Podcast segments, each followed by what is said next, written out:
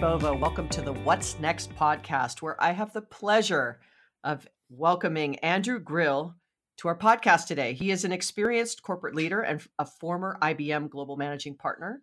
He has launched and run technology companies in Europe and Australia and worked with and for some of the world's leading companies, including Telstra, Vodafone, Nestle, BBC, American Express, and Unilever. He is also a seasoned TEDx speaker, having presented at four separate TEDx events. He speaks to and consults for organizations worldwide to develop their strategy around digital disruption, social selling, the workplace of the future, emerging technologies, and digital diversity. Andrew believes that to get digital, you need to be digital. Welcome to the podcast, Andrew. Hi, Tiffany. Thanks for having me on. And yeah, I'm glad you repeated my mantra there to get digital, need to be digital. It's just so important. And when I say that, people shake their head uh, in, in a positive way, going, Yeah, we believe you. Well, hopefully, we as humans don't become digital, but I get the point. you know, I, I don't need Star Wars happening, right? Or, you know, where, or uh, uh, Star Trek, where well, we all of a sudden we digitally sort of show up. But I get the point. Yeah. So uh, we're going to get this started with something that uh, I like to call bullish and bearish. It's an opportunity just to get to know the guests and, and have a little fun at the beginning. Beginning, nothing too uh, nothing too serious, but hopefully uh, we'll get you to lock down on either bullish or bearish. Bullish is if you're really for something, and uh, bearish is if you are not. Are you ready? Okay, I'm ready. All Hit right. me. People would put away their cell phones for a full month in exchange for their rent being paid for a year? Mm. I think people would like to think that.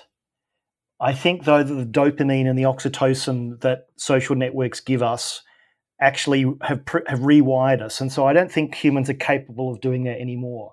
Having said that, though, I did a blog post the other day saying if your phone beeps now, you have no idea who it is. But 10 years ago, it meant you had a text message and you could go, hmm, I'll answer that now. But I think we are so wired to be connected, and the and and these um, these drugs that are being induced, the like I say, the dopamine and the, and the oxytocin, make us lean towards that. So I think we're now it's too far. We're too far gone. So I think. Um, I'll go bear. I'll go against that. I think people would probably look at a month's worth of rent versus being disconnected from their community for a month would be a price too far. I'm I'm sad that I'm saying that, but I think that's probably reality because of the uh, the way we're wired these days. we are becoming too digital. Fair enough. I'm not sure if I could put it away for a month to have my rent paid for a year, but I might. You never know. Just I, would have to go like on this massive detox for a month somewhere else.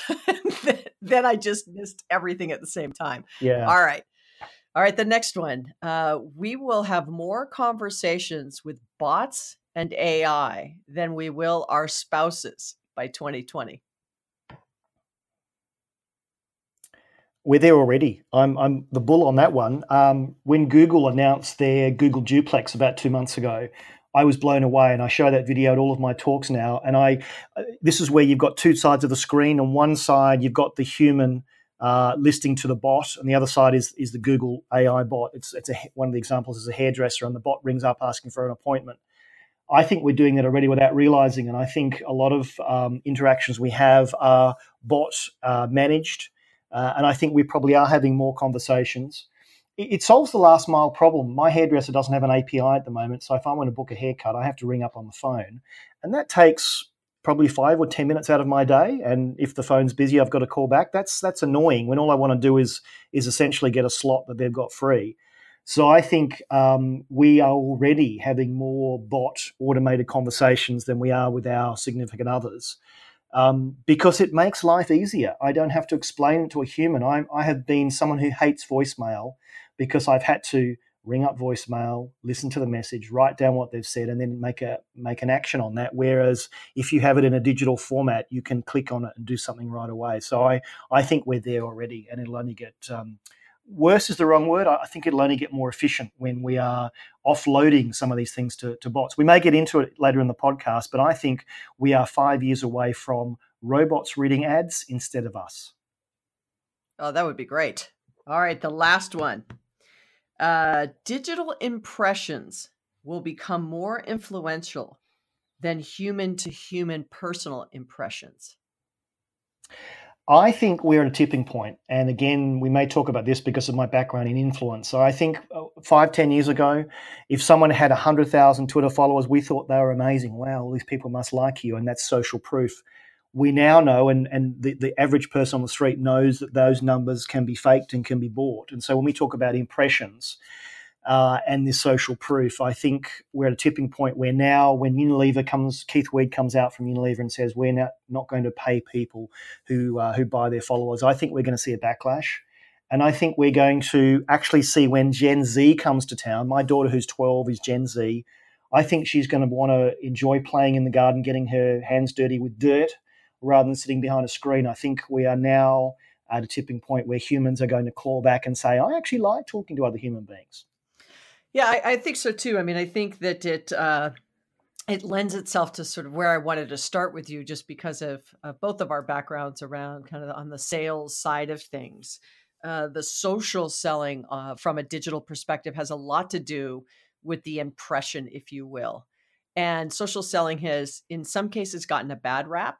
It could be because of the are they really influential, but uh, a, a, colleague of mine, a friend of mine, we always joke that like if you're just not a good seller offline, you're going to be really horrible online because the bad habits yeah, you have yeah. offline amplify themselves to so many more than the one person you sent that terrible email to or left a terrible voicemail to. So how how do you think this will shape up in in the social selling side and and how consumers will be willing or not willing to embrace that from a digital perspective?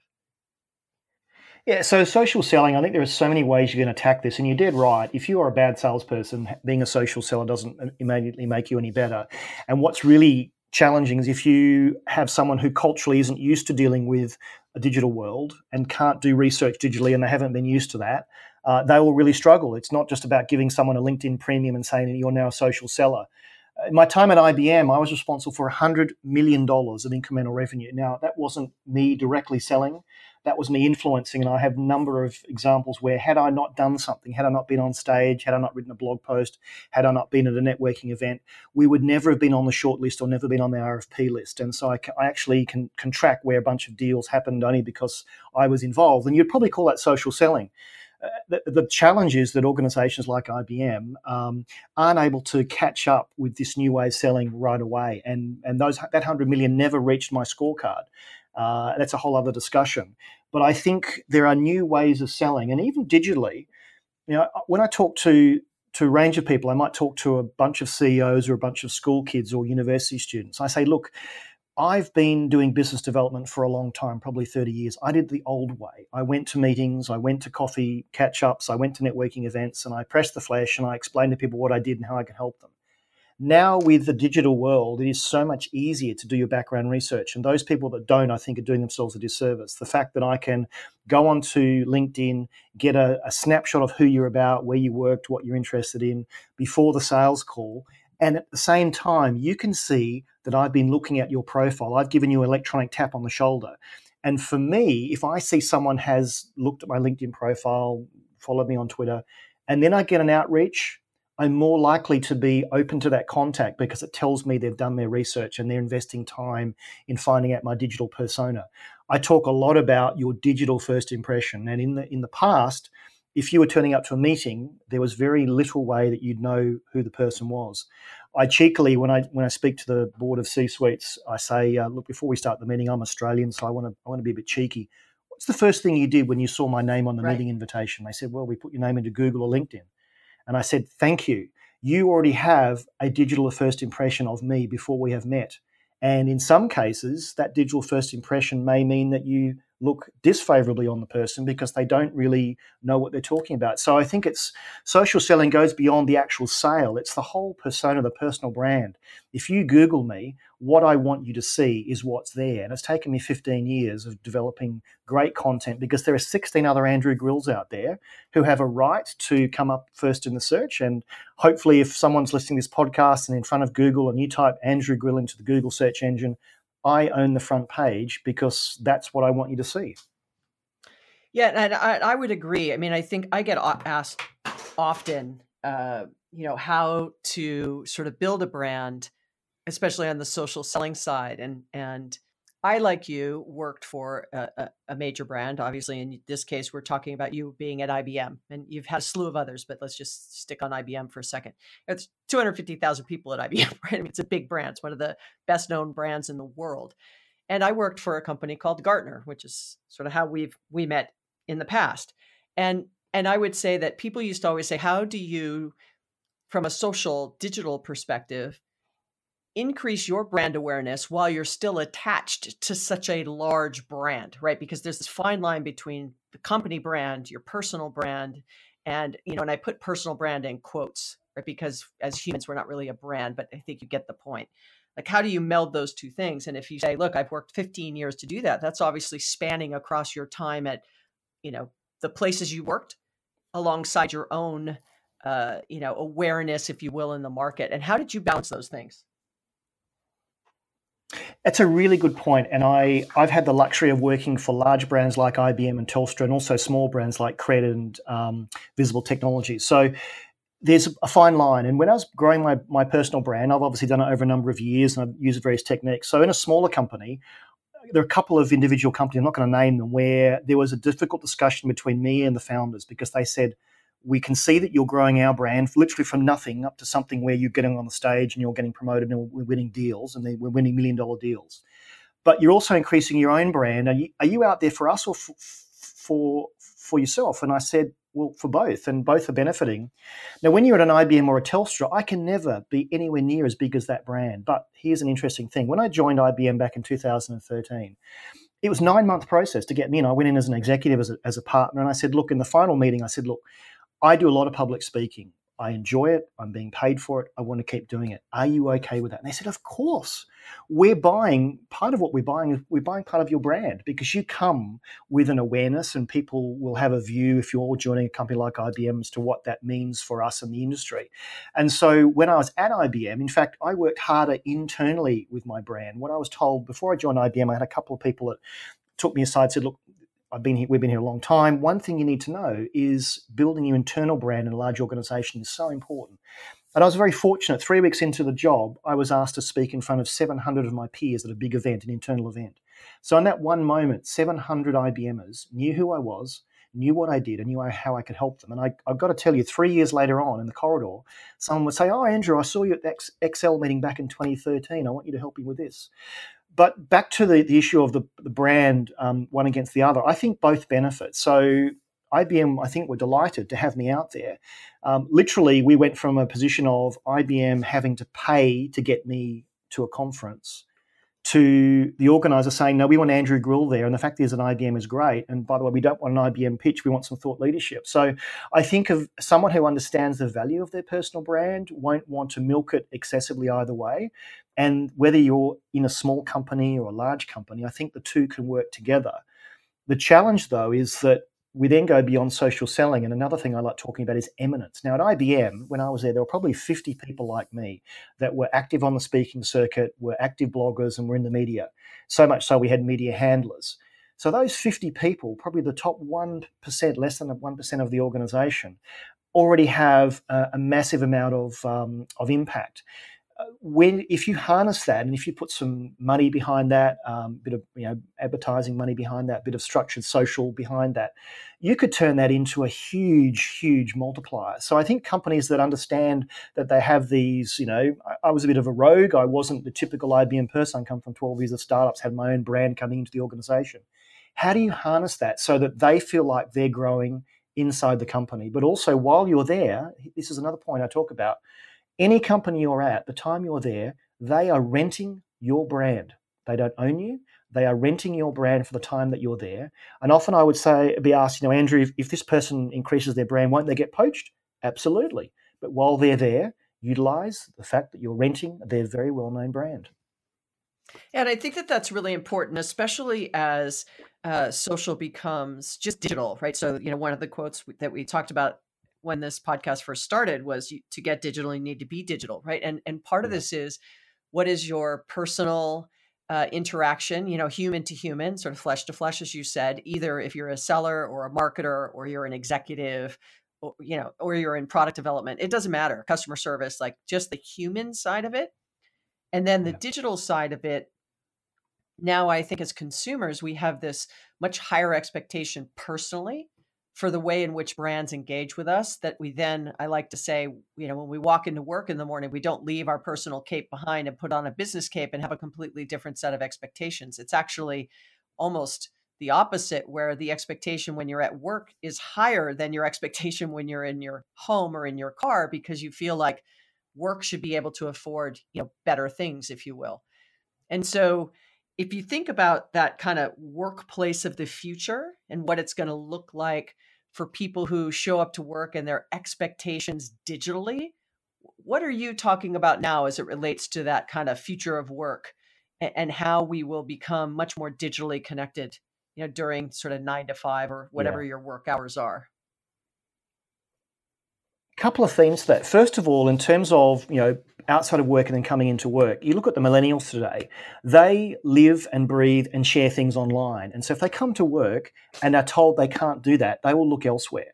And in my my time at IBM, I would see if the tools weren't there that they needed, they'd find their own. So not surprisingly, there were a bunch of WhatsApp groups that had sprung up where the organization had no idea what was being said about them because they found that was the quickest way to get work done. Now, if you look at a risk uh, assessment behind that. I'm sure the risk people were terrified that all this traffic was happening around confidential things on a WhatsApp group, but they did that because they needed to get around and circumvent things that weren't working. So, what you have to do is allow people's digital self to flourish at work. So give them the same tools, give them an internal collaboration network, share everything. Netflix famously um, opens the information to everyone. Their leave policy is take leave. I mean, it's that's a smart way of thinking. But when we move to the future of work and the place of work, I think a couple of things will happen. First of all, I don't think the, the notion of us going to an office nine to five, Monday to Friday, is going to be the same for everyone. I'm now an independent contractor, so I will have various different clients throughout the week and throughout the month. And I think you may even have people that have been in a bank or an insurance job for years who've said, you know what, I don't want to work five days a week for Bank X. I'd like to sell them three days of my time here, and I want to go and work for someone else for two days a week. Now, that's going to be quite um, uh, disruptive only because if you've bought someone a desk for five days and they need it for three, what do you do for the other two days? So, how do you move the, the physical environment around? How do you cope with having them have information for, you know, three fifths of a week and those sorts of things? I think what we're going to find is the gig economy that we think at the moment being TaskRabbit or Uber Eats and those delivery drivers that are, you know, going around doing things in a short term basis. I think, and I'm seeing it firsthand, even in my own industry, you've got um, former IBMers, former Gartner people that are saying, hey, I want to rent my time out to a job or an organization that I really want to work with. And I don't want to be there five days a week or, or 20 days a, a month. I want to I want to share it around. So the nature of work, where we do work, I think will change. And I think we'll have to be able to cope with that. But allowing our digital persona to morph between private and, and public and, and uh, inside the organization will have to work as well. But then the challenge is IP, confidentiality, all those sorts of things. I think we're, we're going to see lots of rules that are going to be broken because the humans will wave the flag and say, no, no, no. Five days a week, Monday to Friday, doesn't suit me. I want to have my own hours, and you're going to have to catch up because the best person for this job is someone that isn't prepared to give you five days a week. I think we're going to have to prepare for that, and I'm seeing part of that now. And the reason the WeWorks of this world are flourishing is that companies are saying we need to have a very flexible work environment that we can dynamically assign as we need to during the week.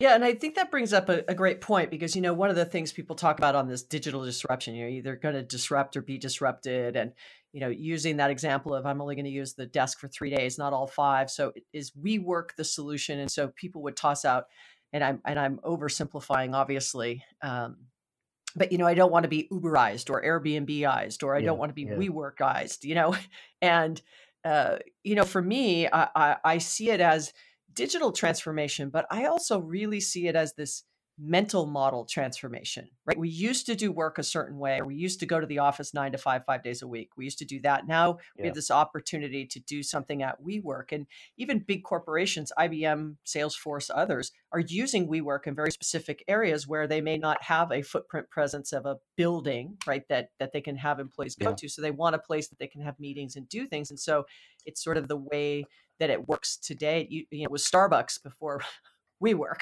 right right yeah, um, yeah, yeah. and so for me it's this big kind of mental model transformation. And I've had a number of guests on uh, the What's Next podcast talking about this mental mental model transformation, especially in the things that you talk about, right? Because it's it's diversity, uh, both from a you know culture and a uh, gender perspective, and then you have you know big technology disruptions like blockchain and AI and you know AR, uh, AR and virtual reality and those kinds of things. You have the workplace of the future. You have you know digital. You have social selling, and to me, that's a lot of personal change, not just technology change. And so, what have you seen?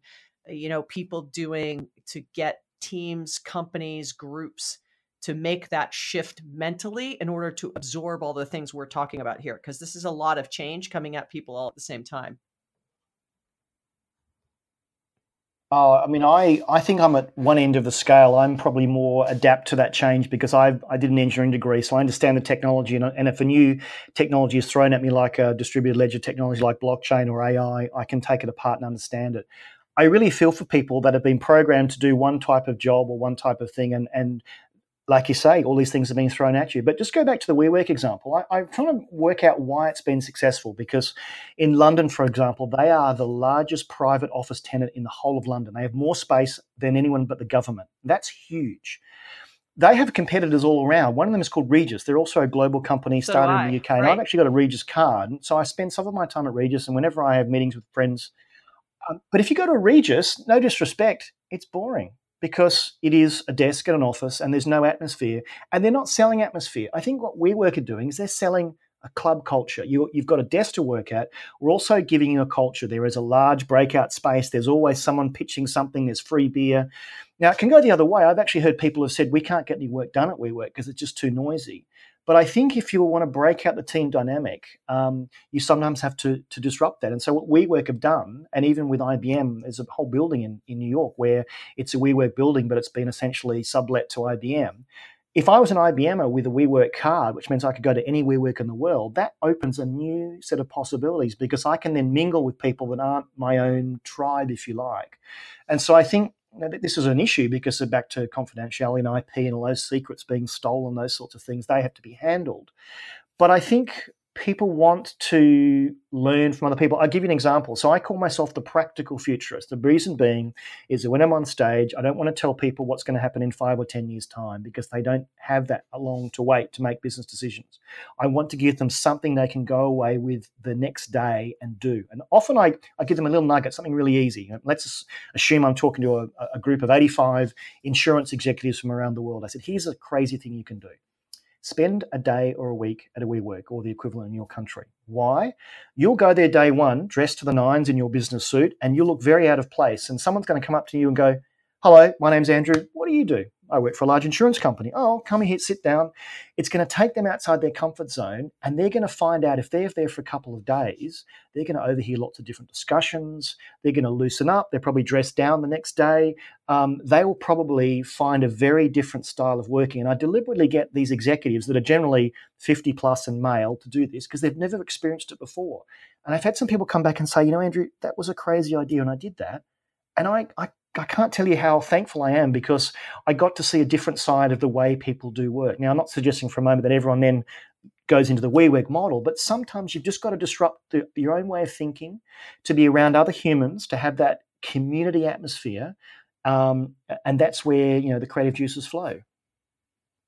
Yeah, and so I, I often say that now uh, that experience is the product.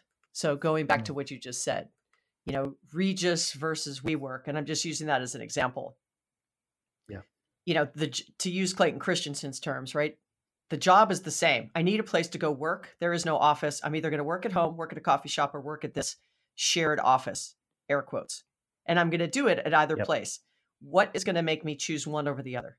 And to your point, right, it was a feeling, country club. It's about the experience, very different. And so you know, you could argue this up and down with a blockbuster versus a Netflix or, you know, a Sears versus a whomever, you know, the experiential sellers that are out there now growing, you know, the Sephora's of the world, whatever it might be.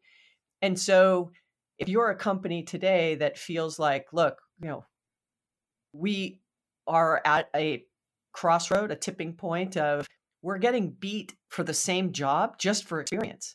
And so that goes back to that whole it's this mental model disruption. They don't have to do anything. They already have the space. So do they paint it? Do they change the entryway? Do they change the brand? Do they hire different people? You know what I mean? Like that's all things that they can fix. Those are internal people process things. They already have the real estate. They don't have to worry about that. It's do they want to kind of give it all, you know, a, a little bit of a of, of an update to compete for potentially this new generation millennials? But it isn't just millennials. I mean, WeWork is full of, you know, every generation. So it, it's possible, but I, yeah, I still yeah. lean back to the fact that I think this is more mental than technical. Oh, absolutely, because the technology is enabling us to do things faster. And because that's the case, consumers want answers and, and things done faster, which means we have to be in an environment where we've got the information at our fingertips. And so, yeah, it, it's it's very easy to say, we'll just put a lick of paint over that, but it doesn't change the culture. I think what we haven't covered here, but but I, I want to get through is it's not always about the technology. I think there is a huge huge cultural shift needed uh, at all levels of the organization. I think at the moment you've got the top table, you know, rabbit in the headlight, not sure what to do. We're being disrupted. We can't hire the right people because they don't want to come and join us because they're not sexy enough. You've got the millennials, the, the, the people in their early um, early parts of their career who don't seem to have a voice. I, I spend half my time when I come in as a consultant basically saying you have two tribes. You have the born digital and you have the going digital, and the two need each other. And some of these disruptive problems you've got you already have the answers, but you're not allowing the people with the crazy ideas that don't have the quote experience to have a voice in the boardroom or at the top table. And and I say that, and the light bulbs go off. I'm not sure what actually happens afterwards. Sometimes I never find out. Others other times I do. But you actually have all the answers in the building. You just need to get them all talking to each other. The hierarchy of command and control, the cadence that we're used to, that just doesn't work anymore because people want to have their ideas heard because they might have the solution that no one's ever thought of.